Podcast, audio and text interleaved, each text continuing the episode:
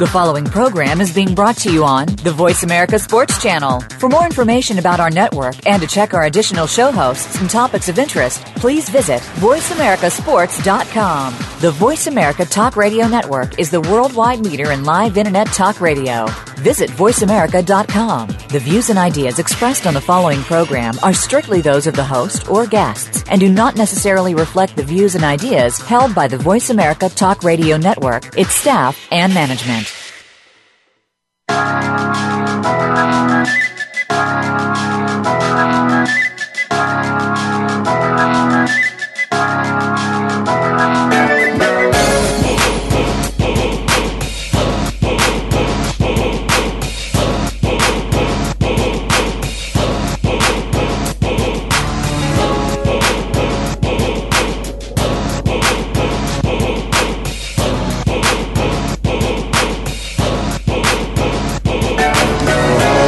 You hear that music, you know the show. You listen to Ellis Sports on the Voice America Network. I'm in Phoenix, living like it matters. Happy New Year. That's exactly right. 2016. Thank God. I'm here to see 2016. I hope a whole lot of you feel that same way. Uh, I've been away for just a little bit of time. And, uh, of course, I'm back, back doing the show. Happy to be doing the show. And, uh, boy, what, you know, what matters you know, of course, you want to know what. I hope you want to know uh, what uh, matters to me, and what matters to me is playoffs. Playoffs, baby. That's exactly right. It's playoff time, and uh, you know, playoff time is something special. Uh, it's it's so special. It's so important. It should be the number one thing to those who are in the business of uh, winning, because that's what the National Football League is all about. You know, it is about winning you win, you stay. You lose, you go home. And sometimes when you lose, you get fired. And there's a lot of coaches who got fired. Listen, it's, it's business. It's not personal. So this business is different than other business. I, you never want to see anybody lose their job. But there are people who have a job that the expectation is to win. That's what your performance is based upon. And if you win, you stay. If you lose, you lose your job sometimes. And uh, that has happened in the city of brotherly love, uh, of which I love the city of Philadelphia. Uh, but uh, Mr. Kelly just did not get it done. And a man who which I want to expand upon that about, and uh, because I'm feeling bad about it. I'm not happy to see the man lose his job, but he's supposed to win. He didn't win. And um, that's what happens. But it's playoff time. The Philadelphia Eagles did not make the playoffs, and we got Henry Clay on the line with me to talk a little bit about that. Happy New Year, there, Henry. How you doing? Happy New Year to you, my friend, and uh, Happy New Year to all of those who are listening to us. All one of them or so. Well, I'll tell you what. Uh, uh, one I appreciate, and one I know for sure is listening to us. So I know we got at least one good listener. But let me just say this to you: uh, uh, one, which was the one day in the new year that people were looking for, was the day in Philadelphia, I guess, where uh, uh, Mr. Kelly was relieved of his duties, and so now we are in search of a new coach. But I think we saw this coming. Am I right, Henry? Well, I think we saw it coming a long time ago, and nobody had the guts enough to stand up and say it. Chip Kelly wore his welcome out here way, way back in the season. And in fact, Jeffrey Lurie, for the most part, said that in his uh, press conference at uh, the day after the uh, official firing. Chip Kelly had a problem he thought he was coaching college kids where first of all they're only there for a couple of years and then they go off to uh, play pro football or uh do other things they're uh, ch- um change uh change their lifestyle for life after football. These are highly paid professional people. This is a business to both the team the coaching staff and the players. And chip kelly just never got it yeah, I, I think, and, and I agree with you. And I, you know, and one thing that you mentioned is that these are not college players. You know, young college players are young men that are there to be developed as as as young men, and and and you you have a responsibility to address both aspects of their life, not just athletically, but academically, and then also just a development as a as a young man to help into that. Though you go to parents' homes and you and you ask those parents if you could bring their children onto your campus to take over from where they left off at to, to help develop this young man. In in in sports, it's about a job. In professional sports, it's about a job.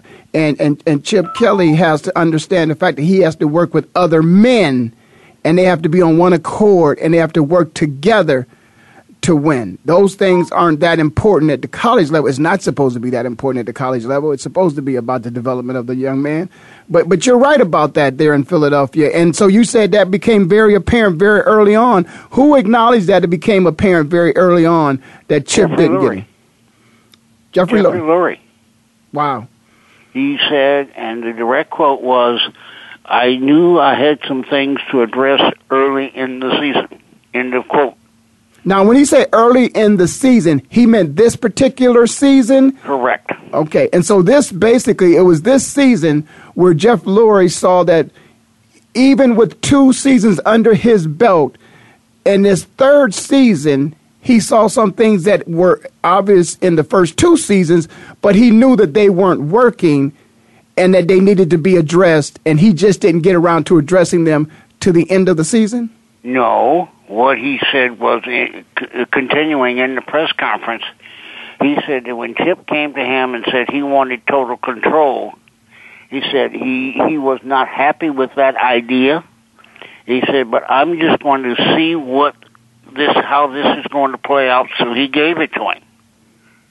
Basically, in other words, I gave him a rope to hang himself, and he did. But let me ask you this. You already had the man as your head coach. Did you need to give him all that control? Because I believe initially when he came on as he didn't have all that control. It was something where after I think he won his first 10 games or maybe the second time he won his first 10 games, then he asked for more control. It was in March of, of this year, March of 2000, uh, well, excuse me. Uh, 2015. we had New Year's night the other night. Uh, the uh, March of 2015. Okay, and so what that did is that gave him full control going into the draft. And I'm sorry, I, you know that just that mere audaciousness to take if that is if that is a word I'm going to if it's not I'm going to add it, to have but to have the audacity in March to ask for full control when you have a draft that's coming up in April. Really? Is it that? T- is it time to take full control in in March for a draft that you want to have control over that's happening in April? And then you got a season to prepare for a two seed. See that right there in itself, you know, says a little bit about the knowledge of the entire of the game. And when we say game, that that's inclusive of everything that obviously Chip didn't quite understand. Well, I, well, not, he not only did not understand the uh, what you just alluded to the draft, but he did not really understand uh, the job when he started with the trades that he made. Um, did he obviously did not do all of his homework in the free agents that he signed? Byron Maxwell, yes, he's a terrific young man. He just did not live up to his expectations. He made the uh, he made the trade with to Buffalo for a proven superstar in this league for a player that has been hurt and which did not go over well with the fans. And the draft, his drafts have not been uh, exactly stellar.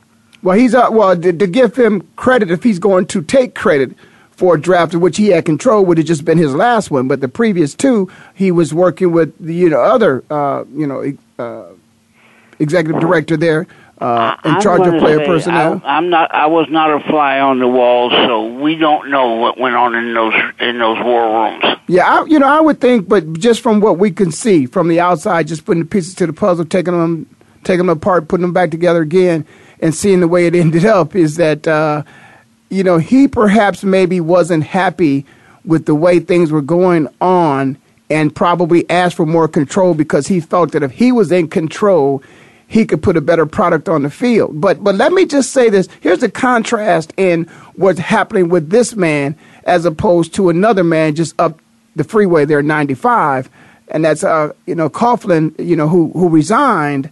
Um, I don't hear a lot of outpour from the city in Philadelphia and the players in Philadelphia in favor of Jeffrey Lurie the way you hear about things happening up there in New York of those people, the outcry for Coughlin. Whereas, you know, on the big big boy show, Stephen A didn't quite understand the outpour, but certainly I could appreciate the outpour there as opposed to, you know, expecting some outpour to come from Philadelphia because those fans of Philadelphia were ready to get rid of Chip Kelly and and, and, and, and in New York, even though they're winners in New York. Eh, you know, every sport they've had up there has won, uh, but they still wanted to hang on Coughlin, but there was no sympathy tears for Chip Kelly on his way out the door, I don't believe. Well, all right. First of all, it's anybody knew that Tim uh, that um, Tom Coughlin was going to go, not because if they had, maybe even if they had won the Super Bowl. Well, if he was going to go, if he won the Super Bowl, I mean, come on now. Uh, let me finish. Okay, we got about two minutes, so go right ahead. I think he wanted to be. In fact, they brought his whole family, including grandchildren, in uh, to the game on Sunday. Uh, if you saw it on TV, they were all there. Uh, he had hinted throughout the season, both to the media, his players, and uh, those talk talking head programs before the game, that he wanted to spend more time with his family.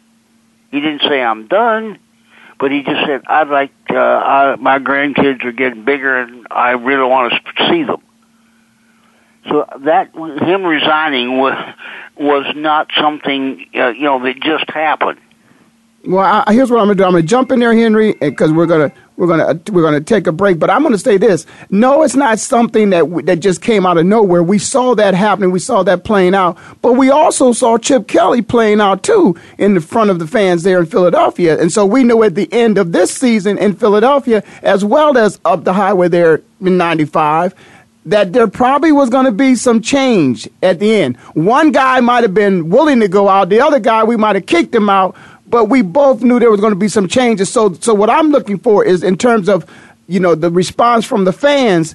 The fans certainly appreciated Coughlin up north a lot more than you know Chip Kelly. We weren't fighting for Chip, you know. Uh, but again, again, Chip doesn't have two Super Bowl victories that he's leaving behind for either when he goes. So uh, that's all I, I wanted to get to that. And, and on the other side of the break, we're going to talk about that a little bit more because you know Philadelphia fans, we've never won a Super Bowl. We're starving for a Super Bowl. At least, listen, if you, you don't have to get, you can get upset, but don't get embarrassed. And I think the Philadelphia Eagles football team at times this year was embarrassing to the fans. We're going to take a break. It was, it was totally embarrassing. Yes. We're going to take a break. You're listening to Ray Ellis Sports on the Voice America Network. I'm in Phoenix, living like it matters, and we'll be right back after this break.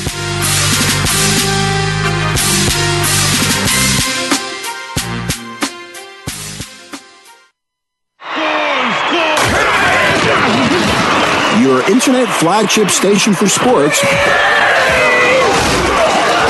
Voice America Sports. So Andy Serling packed his bags, left the city, and is enjoying his temporary digs in Saratoga. But that won't stop us from bringing you Playing to Win, the best online handicapping show for serious horse players.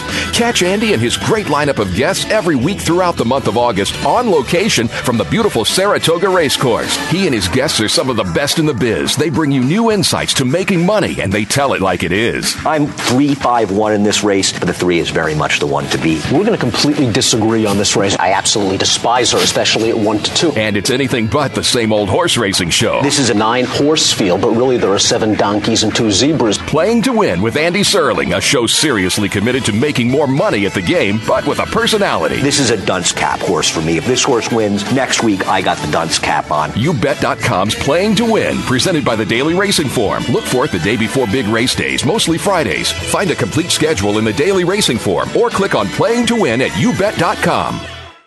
Now you can take your favorite Voice America radio program with you anywhere. Sign up for our mobile app if you have an iPhone, Android, or Blackberry. The Voice America Interactive Radio Player, powered by Aircast, gives you the freedom to listen to any of our programs anywhere, live and on demand. No registration is required. Listen to your favorite Voice America hosts and discover new ones. Download the Voice America mobile app for iPhone, Android, or Blackberry, powered by Aircast. Visit the Apple iTunes App Store, Blackberry App World, or Android Market.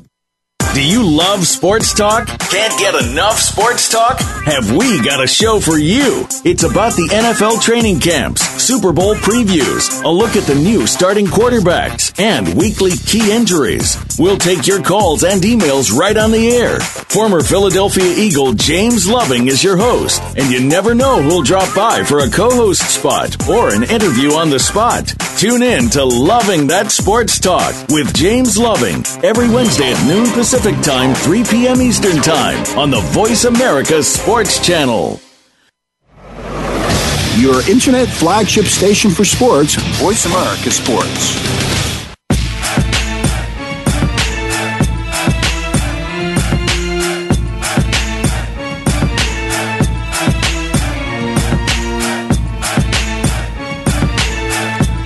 You hear the music, you know the show. You listen to Ray Ellis Sports on the Voice America Network. I'm in Phoenix, living like it matters. Happy New Year, everybody. That's what I want to say. What matters to me is playoffs, baby. That's what you play for in the National Football League. And if you make it, that's good. If you don't, you go home. Sometimes coaches don't make it, they get fired. Some step down. We were talking a little bit before we went to break with my dear friend, and I might mention too, mentor, and I'm saying that for a reason. It's a man who spent many more years in the media than I ever did, and I'm certainly appreciated to him. Looked at him, watched him, uh, liked the way he did what he did, liked the way he respected the players in the locker room, uh, the way he uh, the way he pr- presented his material uh, to the fans that he had gotten from the players. And so, of course, uh, I enjoy whenever I can have him on my show. Uh, but he alluded to something in the break, and I said, Henry, hold on to that. I want everybody to hear that. And Henry, we were talking about the Coughlin decision that he made. He wasn't pushed out the door like Chip Kelly was necessarily. There might have been some consideration, but then again, again it could have came back like the guy down in, in Indianapolis where everybody thought they were going to kick him out the door. We saw what happened there. But you seem to think that Coughlin had some other things in mind when he made his decision, and, and it was set up by what we saw on television. Why don't you talk a little bit about that? Well, first of all, he did resign. And uh, I, as I said, or he, he had done, done a show or did something special with Steve Malzberg uh, who, for Fox Sports in New York. And where he said was he was mentally drained. And I can say I've been in this business 52 years. And I can tell you right now I'm squeezing every drop to get through to get through this season. Um, and I did not do what a NFL coach does, which is six in the morning to midnight every day from July until whenever the season ends. And your body tells you through your mind it's time to go. It has done its best. Now it's time to give it a rest.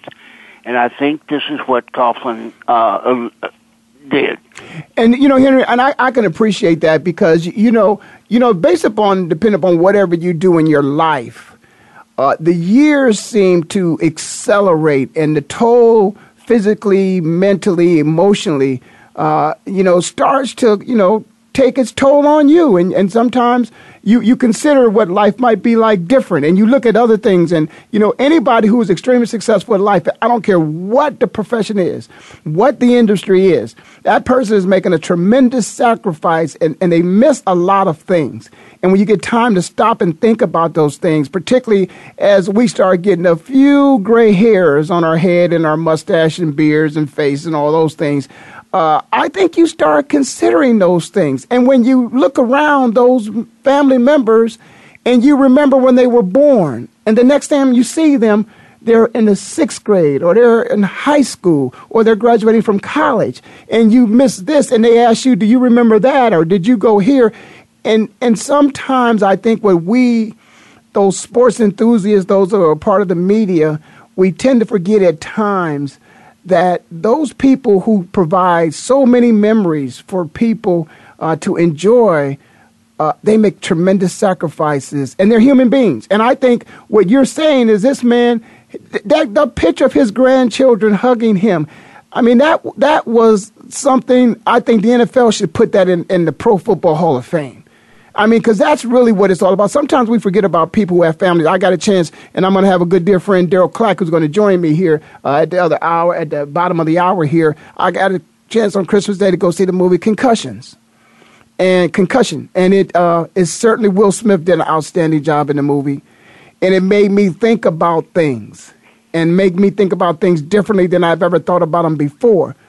But certainly the most important thing uh, is for a person while they're healthy enough is to enjoy their family life. And I think Coach Coughlin, you know, missed, uh, you know, being with his family. Here's something else I heard that might happen, and uh, this is a hypothetical, no facts to it. Uh, one of the places of consideration that came up is for Tom Coughlin is Philadelphia. Uh, and I know you know this answer. Would you happen to know, those of you out there who don't know, where he started at? I can tell you where he started at. I can tell you when he started. He started in, hmm, I'm going to say, uh, 1982 at Broad and Pattison. Am I right about that, Henry Clay? That is correct. he was a he was a wide receiver coach that was brought in to teach Mike Quick, his first round draft pick, or I should say Dick Vermeil's first round draft pick, how to be a wide receiver. And so it's, it, it, it would not be that would be ironic for him to return to Philadelphia where he started at but Henry, I like you. I, I just don't think he's going to do it right away. He might be like Coach Vermeil. He might take a couple days off. I'm calling days, obviously seasons, because they, they, go by so fast. Uh, and he could, but he can't take too many off because he's a little older than Coach Vermeil was when he stepped away. But do you do you see him maybe stepping away for a year or two, not being able to live without it, and come back? Yes. Is that right? Is that so? So, so you think that's what well, he? Would... First of all, his family is based in in in Michigan, and I think that even though they were in New York, yes, they were in grand fashion. They were still from Michigan. Now, when they get back to Michigan after he cleans out his office and does all of the necessary things, which you and I know that coaches have to do in the National Football League at the end of the season when he gets back, he's going to sit on the porch or sit in under the tree and say, "Ah, oh, now I can smell this nice fresh air." Now, here's one for you. Speaking of Dick Vermeil, Dick Vermeil lives here. Now, what about Dick Vermeil becoming, say, the eye of the owner? Being well, the owner being Jeffrey Lurie? Here's what I would say about that. I, I'm not sure because I don't know. But I, I don't know how many times we've been in Philadelphia. I've been there since since uh, since Jeffrey's on the team, and we've honored Coach Vermeil in any way. I, I just don't I don't recall that. Uh, he's honored all the time. Okay, well, and okay, I've been away, but but but since he's been honored, so then that would tell you because I'm trying to get to the relationship because what's extremely important because I honored he, he was he he came he was inducted into Philadelphia Sports Hall of Fame.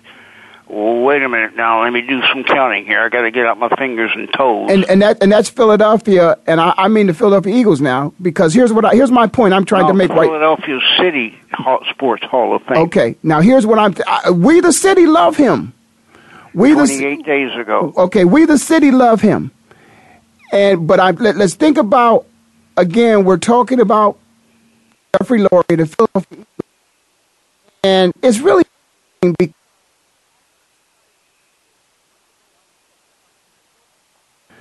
no, Lem. I'm just gonna I'm just gonna say I heard Joe Banner talk about that there comes a time, even when there's a tandem that are together collectively making decisions for the football team, that there becomes problems. Now, for me, I would think that I don't know if that's always true because I'm going to tell you who I think thinks just the opposite of that is Dick Vermeil. And the reason why I believe they think just the opposite of that because Dick Vermeil and Carl Peterson have been great friends for years, and they were able to circle back and get things right. They met up again in Kansas City, and they were together here in Philadelphia, and then Carl brought him in in Kansas City, and I'm not sure if Carl was there with him when he won the Super Bowl, and uh, and he may have been with the Rams. I'm not sure about that, but he may have been. But Dick Vermeil, in my opinion, is not, Dick is loyal to his relationships.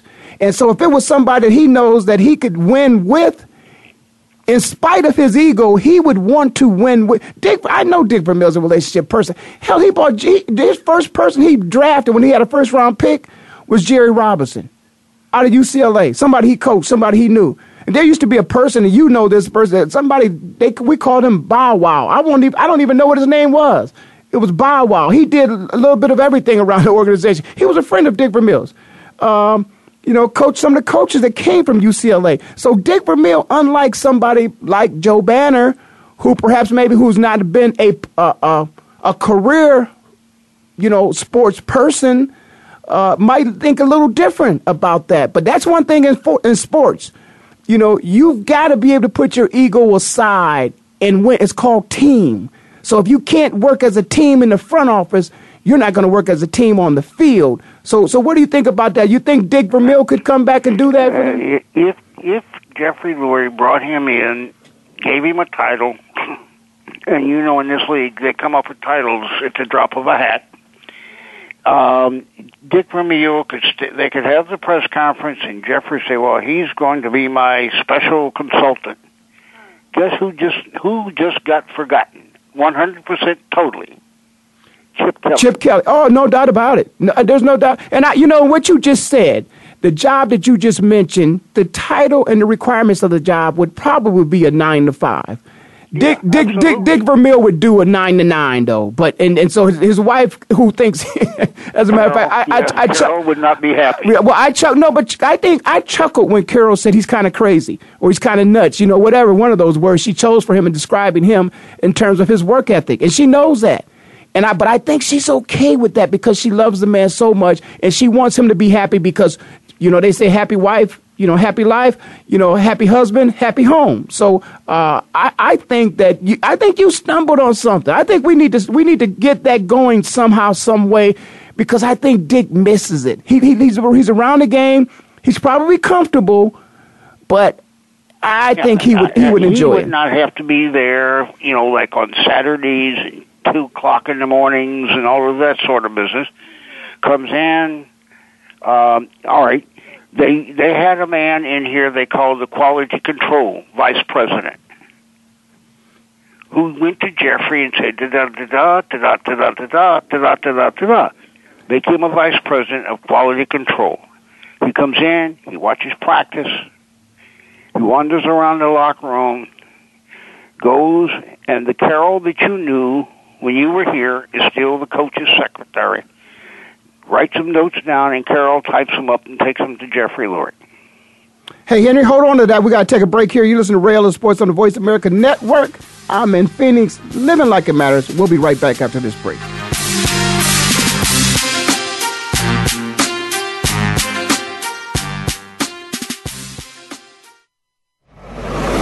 Your internet flagship station for sports, Voice America Sports. So Andy Serling packed his bags, left the city, and is enjoying his temporary digs in Saratoga. But that won't stop us from bringing you Playing to Win, the best online handicapping show for serious horse players.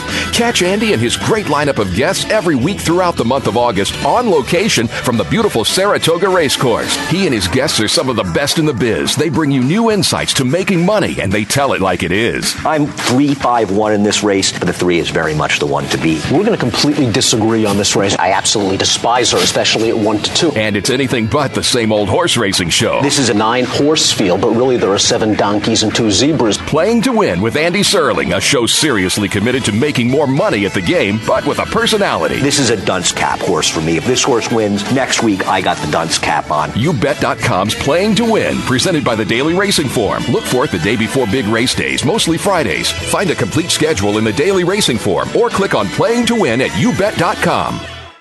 Sports and medicine go hand in hand. Quite simply, if you aren't up to your game health wise, you won't be up to your game on the field. That's where Bruce the Sports Doc comes in. Dr. Bruce Grossinger uses his medical training and experience to bring you a link between sports and medicine, from the latest advances and treatments to discussion behind the injuries of the week. Bruce the Sports Doc and his team of guest experts are here each week to lay it on the line in terms that you can understand. Tune in every Tuesday at 5 p.m. Eastern, 2 p.m. Pacific on the Voice America Sports Channel. We're making it easier to listen to the Voice America Talk Radio Network live wherever you go on iPhone, Blackberry, or Android. Download it from the Apple iTunes App Store, Blackberry App World, or Android Market.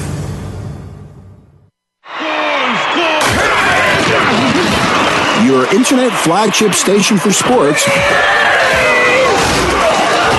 Voice America Sports.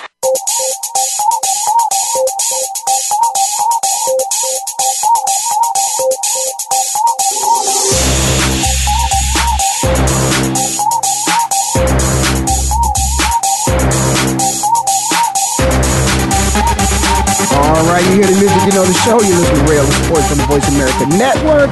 I'm in Phoenix, living like it matters. Happy New Year, everybody. Of course, what matters to me is this playoff, baby. That's what the time is. It's playoff time. Uh, by the way, I, I, I, just got a text from uh, my good friend at the Canton Club uh, in Canton, Ohio. Uh, uh, Chuck sent me a text, and it's a picture of. Uh, it, it's it's it's now out there. I'm sure everybody's seen this picture of Johnny Manziel allegedly dressed up with a wig on and glasses at the at the. he's saying he was not in Vegas, but he was in Canton at the Onesto Hotel, which is a, a, a, great, fabulous hotel that we have there in Canton, Ohio, the Onesto uh, Hotel, New Year's Eve. but anyway, uh, that that's really funny. But uh, just before we went to break, uh, we started to talk about something there, Henry, with with the uh, Philadelphia Eagles and, and, and, and Coach Dick Vermeil. Uh, but we were talking earlier about the, the the family and spending time with your family. And I say that because I want to kind of lead into some because we got with us joining us now uh, a great friend of mine, former running back for the Dallas Cowboys, and of course here at Arizona State University too, uh, Darryl Clack. And I, and I want to talk to Darryl if you can stay with us, Henry, for a couple minutes here because I want to talk to him a little bit about the quality of life and families and things like that as it relates to uh, the recent movie uh, that was released on Christmas Day, uh, Concussion and uh, just wanted to talk a bit about that because we talked about Tom Coughlin, which is totally different, but he's taken in consideration from a coach's perspective, perhaps maybe looking at his life, his age, stepping away and enjoying his family.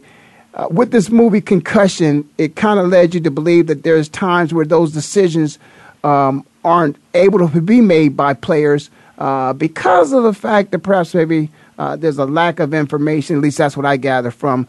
But first, let me say Happy New Year to you, Darryl. And, and second of all, uh, you know, welcome to the show. And uh, did you get a chance to, uh, to see the movie, Darryl?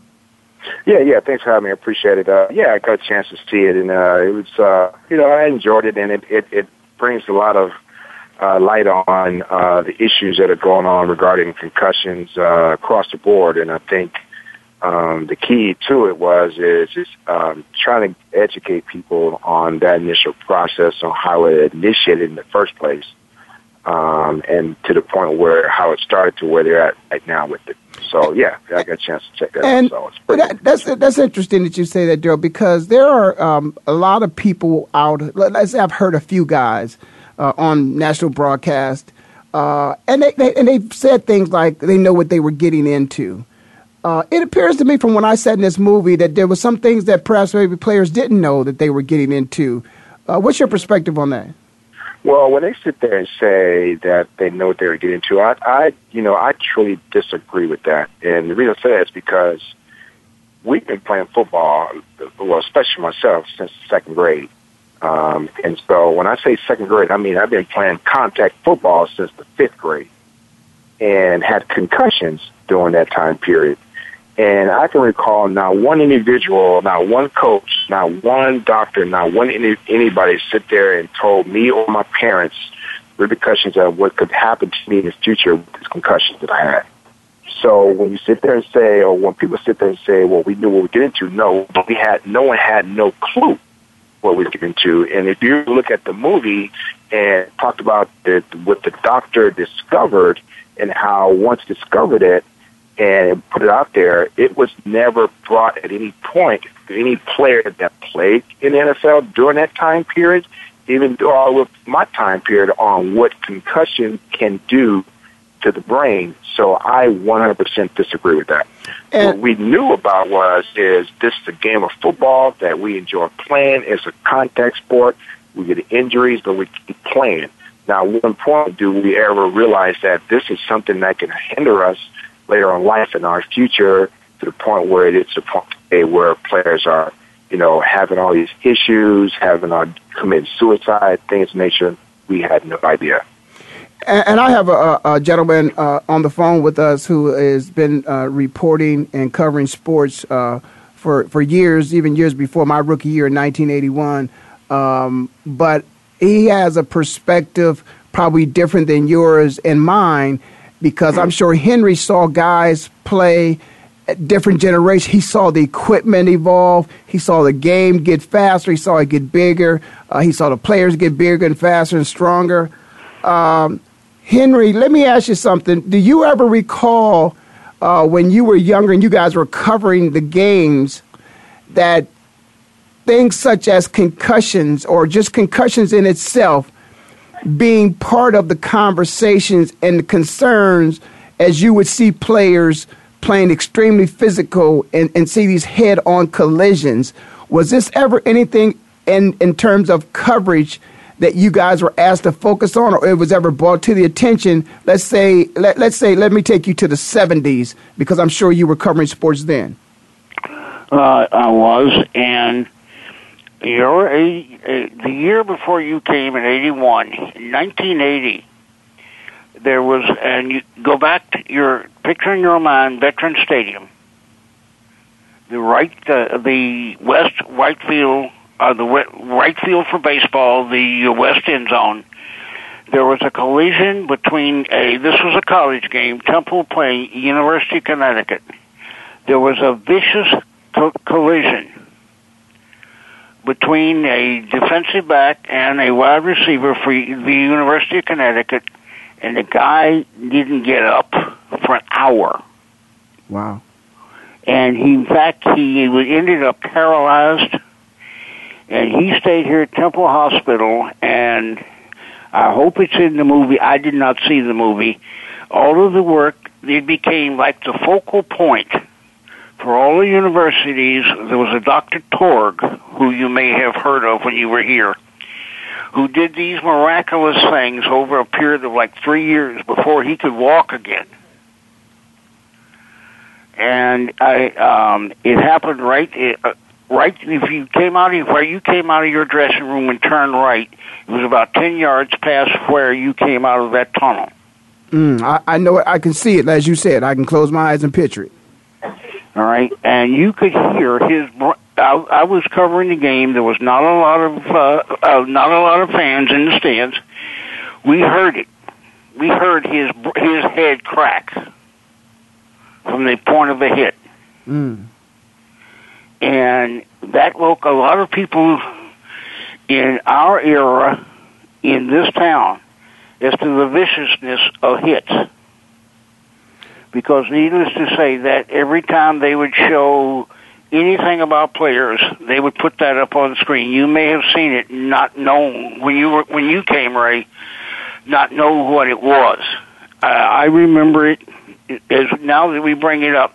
It was a beautiful Saturday afternoon. It was kind of chilly, but not cold. It was the next to the last game of the season.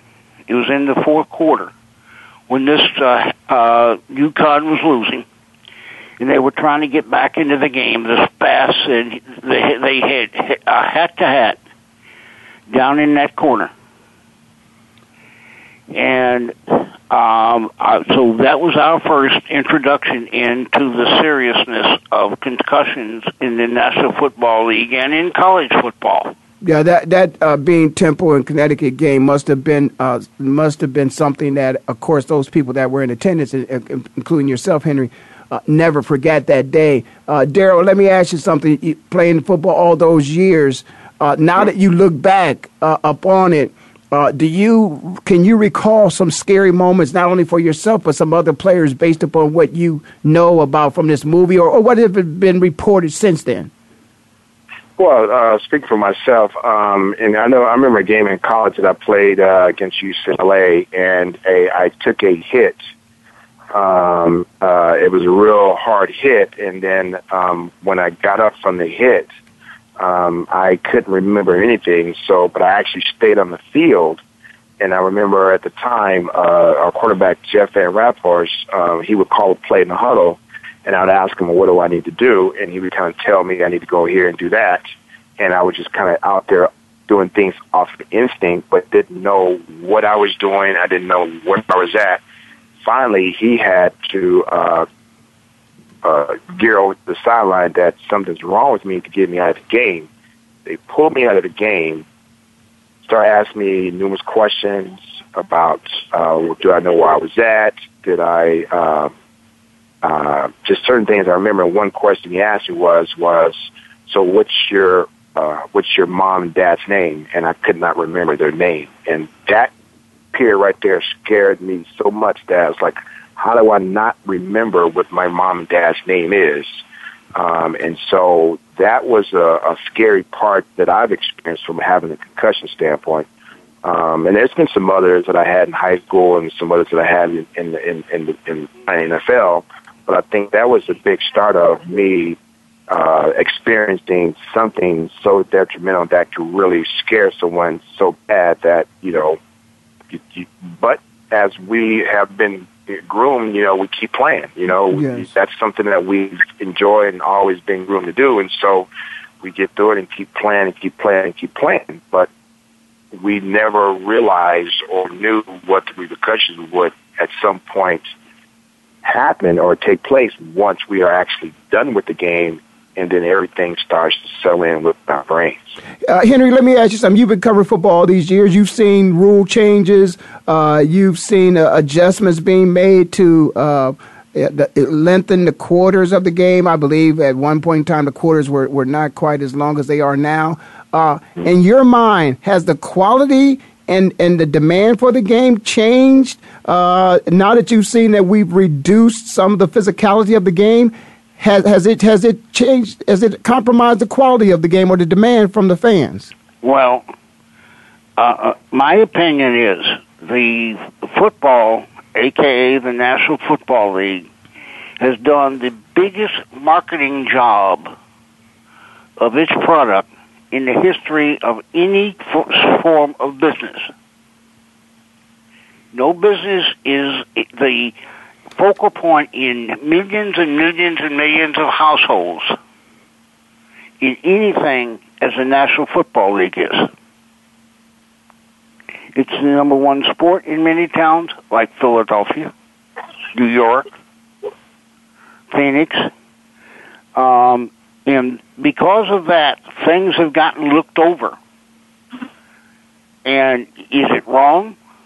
You know, that's one of those things that you can argue till the cows come home. But because of that, I think because it has become such a marketed product that thing people just they look at the other parts of the sport and don't look at of smaller things which really are major things like concussions, injuries, personal problems, Ray, you were here when we had a major personal problem with a with a with a lineman. You know what I'm talking about. Mm. Um, and I mean, there's so many things where people's minds, people's bodies have been totally destroyed playing football. Uh, Henry, I, I want to ask you because my mind is drawing a blank on me now. Uh, but there was a man, a young man we drafted in the first round oh, a couple years after I came. Um, so I want to say, uh, I think uh, might have been the 84 a, a lineman. Did he commit suicide? Blenda Gay? But no, no, not him. No, I think his wife. I think there was uh, that, that was a wife, a domestic issue. But there was an offensive lineman that we drafted out of yes. in, Uh, yeah, Kevin Allen. Kevin Allen. Did Kevin commit suicide? Well, that's what they said officially. Yeah, I, I, was a little concerned about him. Let me go back to Darryl, if you will.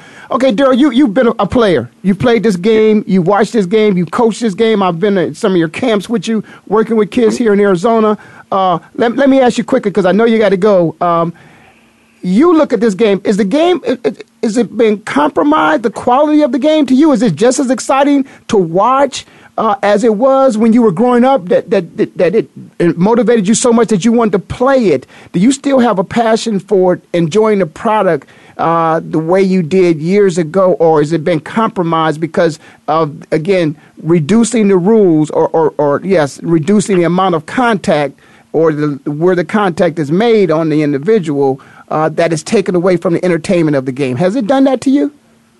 Uh, I, I think it has to to some degree. Um, for example, uh, one of my main things when I was in the league was uh, being a I was a kickoff returner, and so as you know, they kind of reduced the, that on to that point where now all the kicks are in the end zone. So the odds of a player bringing that out is kind of like you know luck of the draw. And so certain things that they reduce and taken away kind of limit the game. Um, I know one thing that they also um, you know, they're really, really emphasizing in is, you know, hits to the quarterback, uh, and certain things that, you know, that they're finding players for on certain hits that they do and certain things that they're doing with, uh, receivers coming across the middle and getting hits and they can't defend themselves. And so a lot of those changes that are taking place it's changed the game to some degree. Um, and I think it, it, it's,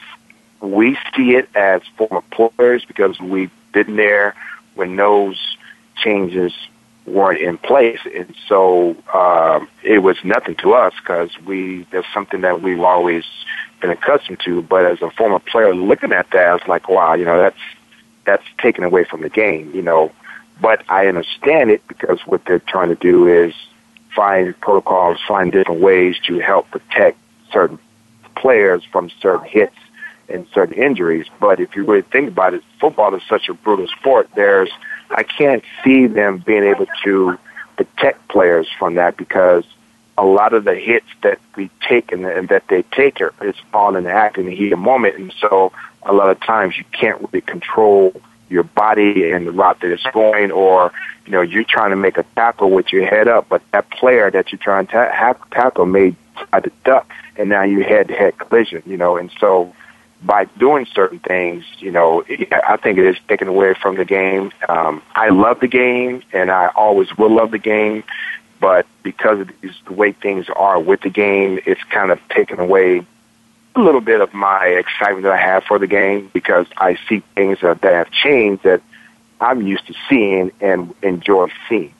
Yeah, you know, I think playing that way. Yeah, and I think one thing about it is, is I think that because uh, this is a game where uh, you know you can have a grandbaby and a granddaddy at the same game, and they both can enjoy the game because it's been around for so many years, and it, will continue. It's one of the few things where, again, uh, uh, uh a ten year old uh, boy can go to the game with a 65 year old man and mm-hmm. uh, and a 35 year old man, and every one of them enjoy the game, you know, at the same level. You know, that, that's just what this game of football does to us. The 10 year old guy has never experienced the kind of hits that you're talking about. The 35 year old guy, and of course the 65 year old, that's what they grew up with, and so they could you know, they could enjoy the movie. As a matter of fact, uh, there's one highlight I want to talk about in the movie because uh, I've always said that because I guess I'm a Buckeye, so I got to be honest about it. Uh, when, when you would see Jacked Up on the Big Boy Show, what Tom Jackson used to do, I would always say that's jacked up because that gives you an idea of the way Jack Tatum used to hit people. So when they're saying jacked up, you you got hit like Jack Tatum used to hit him, and, and yep. but but that's how the league made a lot of their money. Uh, it was yep. part of entertainment. Some people paid for that. Some people negotiated that. I'm going to say that I'm one of those people that I negotiated for that. I, I, even felt I had a term that I call woo. And and my agent didn't know what a what a woo hit was. And I said, Well, you don't know what a woo hit is? I said, A woo hit is when you hit somebody when they come across the middle, and everybody in the stadium and at home go woo. you know. So yeah, I said, and they, hear. and they, that's right. You know. And as a matter of fact, there's sometimes they say you don't even have to see it; you hear them hits. Henry talked about that when a guy hurt his neck. So of course we don't want injuries, but but we want the entertainment. But I, I want to see the guys to be safe, and and so and so I'm going to ask you, Henry. Henry, you, you're you're a, a, a man that's seen this game evolved, uh, knowing some of the things now that you know now that I don't think you knew back then. Uh, you know, if you were to talk to a young person, a young man, and you've seen this game over the years, and uh, you know maybe it was a, a great grandchild, or it was a, a, great nephew, or it was just a, a, a kid in the neighborhood, and the parents were asking you some information about if the child should play the game of football. Um, how would you answer that question, Henry Clay? I don't know. Because I, I, I, I, like a lot of people, are learning, learning more about it as we go along. And I, my obviously my feelings have changed over the last couple of years. I mean, we even played with uh, leather helmets, but that's another era. But um, I don't know. It's I think that first of all, there I don't have an answer as uh, you all were talking about the fact that they're you know finding players for hits and what have you. I don't know what the answer is. I really don't. Well, that's an answer in itself. And so, with that, Darryl, I'm, I'm going to ask you. Uh, you obviously still a young man. Uh, I know you have children. Uh, I think you're. Uh, I'm not going to say you're fortunate, but I don't think I, I, haven't seen the boys around. If there are boys, but I, have seen your, your daughters. But let me ask you, um, what, what's your what's your perspective? You, you coach kids nowadays, so you train kids nowadays. Uh, what what information do you share with them? Obviously, you're encouraging them to play sports. Uh, how do you advise them in terms of playing this game today in 2016? Well, there's there's two ways to look at it. Um, one way is I get um, you know when I when I talk to the kids um, or when I do with the kids, one of the things that I also like to try and do is talk to the parents also, and to kind of enlighten them, you know, on the actual sport itself because you know, everybody looks at it from a perspective of kids going out there, hopefully that their kid can make the NFL and make all these millions of dollars. Um, and that's really where the parents, a lot of times, mindset is. I try to talk to them about the safety part of it because there's a lot of kids out there that want to play the game, and I, I'm not against it. But I'm, I'm, I want to emphasize that they are taught correctly um, from a safety perspective and from how to tackle without using their heads. There's certain little things that I think some coaches do, some coaches don't do. So there's not a lot of consistency right there. Um, and so I emphasize that. But if you put me a question to me and said, well, if I had a son, would my son play? Uh, or would I push my son to play? And the question, the answer is no, I would, I would not push him to play football. Mm. Um, I would emphasize other sports, but I wouldn't say no if that's what he chose to do. Yeah. Yeah, and, um, I, and if he wanted to play football, I would say, okay, that's fine, but this is where we're at with that. And then I would make sure to, that he had every resource out there to help him, teach him, guide him to have the proper techniques and understand safety, as well as making sure those coaches that are coaching him have the same perspective on his his uh, his health, as well as you know not so focused on just winning the game, but making sure the players are safe. Well, you know, it's really interesting that you say that, Darryl, because I, I, I remember uh, when I was in Philadelphia, there was a, a gentleman, um, Adam Taliaferro, who was a, a defensive back for uh, Penn State, and he was from Philadelphia, and I was close to one his uncle. And Adam uh, was playing a game against the uh, Adam played for Penn State. He was playing against Ohio State.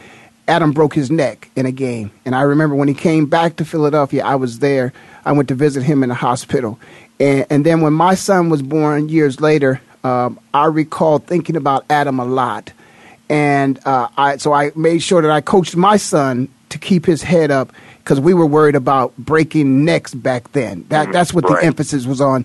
Because when you're when you teach an athlete the right way to do things, he'll do things the right way. He may make a mistake every now and then. I remember one of my friends. I told him to have his son on the offense side of the ball as opposed to the defense side of the ball because he was a smaller person, probably would have been playing defensive back, would have put himself in some compromised position, whereas you can control the hits on the offense at times. On the defense, you're forced to go hit a bigger person, and you use the wrong technique, it could be, uh, you know, devastating. But I listen. I enjoy and thank both of you for uh, calling in today. It's been a great show. I want to thank all those people out there who've been listening. Uh, in case you want to catch the show again, of course, you can catch it right here on VoiceAmericaSports.com. Uh, click on Ray Ellis Sports. But we've got to go because our time is up. So we're going to have to uh, pick this up next week. So uh, Darryl, thank you. Uh, Henry, thank, Thank you. you. Happy. New Year's to both of you. You've been listening to Rail of Sports on the Voice America Network. I'm in Phoenix, living like it matters, and I'll see you next time, which will be the best time.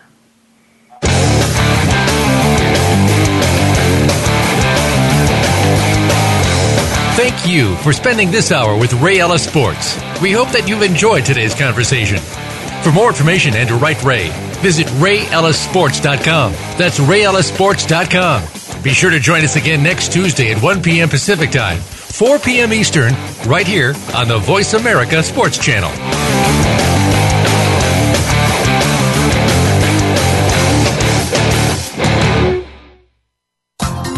Thanks again for listening to the preceding program brought to you on the Voice America Sports Channel. For more information about our network and to check out additional show hosts and topics of interest, please visit VoiceAmericaSports.com. The Voice America Talk Radio Network is the worldwide leader in live Internet talk radio. Visit VoiceAmerica.com. The views and ideas expressed on the preceding program are strictly those of the host or guests and do not necessarily reflect the views and ideas held by the Voice America Talk Radio Network, its staff, and management.